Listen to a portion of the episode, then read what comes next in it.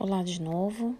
Aqui segue o, a parte de medo, parte 2, que seria uma parte relacionada a meditações que podemos fazer para afastar esse sentimento do nosso, da nossa alma, esse sentimento relacionado muito mais ao que sentimos internamente, e também uma oração.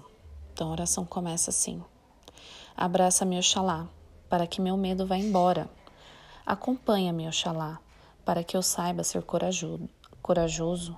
Ajuda-me a ter coragem, a ser um ser melhor, que abraça com amor a cruz de cada dia. Eu te peço, Senhor, que me libertes das minhas correntes. Torna-me mais teu, ensina-me a amar como tu amas. Às vezes precisamos pedir a Olorum que elimine nossos medos que, no, que nos permita viver com essa paz que nos falta, sem angústias diante da vida. Tudo acontece rápido demais. Tememos perder o que hoje temos. Tememos que a vida se complique. Ficamos assustados diante das possibilidades de doença e da morte. Ninguém nos ensinou a lidar com a vida quando ela chega ao seu final. Acreditamos na vida após a morte, mas continuamos vivendo com medo de morrer. Este é exatamente nosso problema na vida. As hesitações, os medos, as dúvidas sistemáticas, o temor de viver. Porém, é mais inteligente lançar-se à aventura. Eu gostaria de ter essa coragem para não duvidar, para não deixar de fazer as coisas por medo e por isso eu peço esta graça a Oxalá. Tem também uma meditação. Essa meditação é utilizada como recurso muito interessante que faz a gente pensar e se elevar.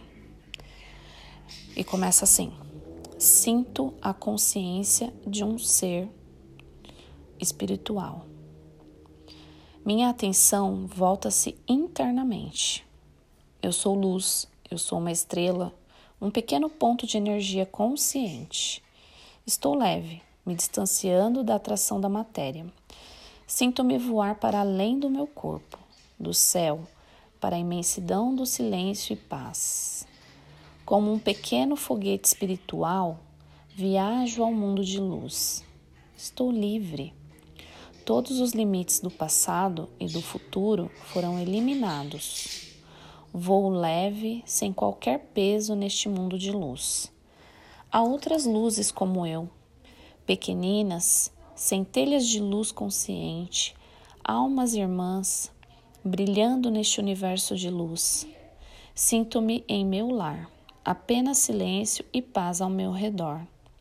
Toda tranquilidade, uma luminosidade vermelho e dourado que me faz experimentar grande conforto e bem-estar. No centro dessa experiência, sinto-me atraído por um imã muito poderoso, uma fonte de luz de brilho ilimitado.